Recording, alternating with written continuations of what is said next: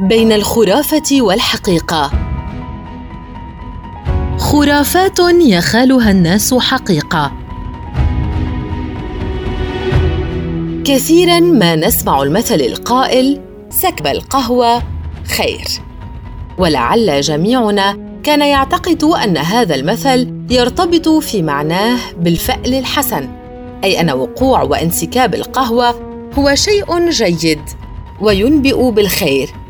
ولكن حقيقة المثل لا علاقة لها بالفأل خيرا كان أو شرا.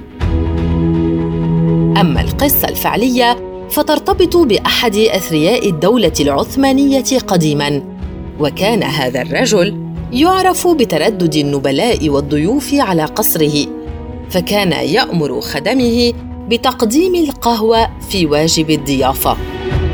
وكان لدى هذا الثري العثماني خادم يدعى خير هو المسؤول عن تقديم القهوة وصبها.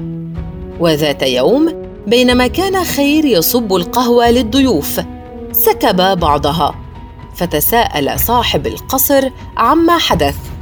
فقال الضيوف سكب القهوة خير. أي أن خير هو من أوقع القهوة. ولما تقدم خير في العمر تكرر سكبه للقهوة. وفي كل مرة يحدث فيها هذا كان الضيوف يقولون سكب القهوه خير. ومن هنا جاء هذا المثل الشعبي المعروف. بعكس سكب الحليب التي لديها معان مختلفة بحسب تواجدنا في البلدان العربية. فعلى صعيد المثال سكب الحليب خرافة تسيطر بشكل كبير على المغاربة حيث لا يمكن دخول سكن جديد أو تدشين محل تجاري دون سكب الحليب بدعوى أن هذا الأمر إكراما للمكان وجدرانه حتى يرضى على ساكنه الجديد كما أنه يعمل على طرد النحس وجلب اليمن والبركات.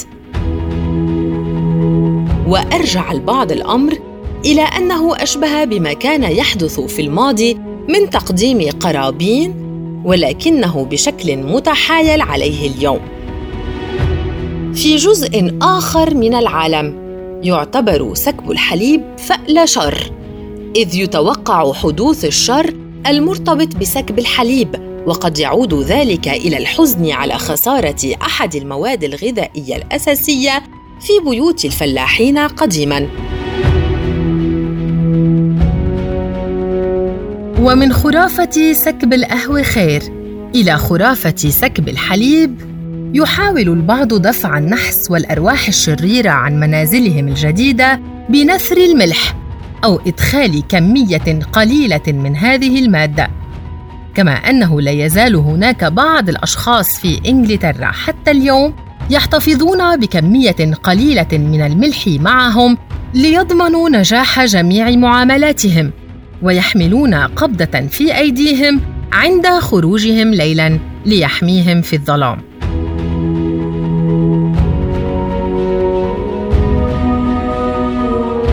ورش الملح من الخرافات التي ما زالت قائمة إلى زمننا هذا.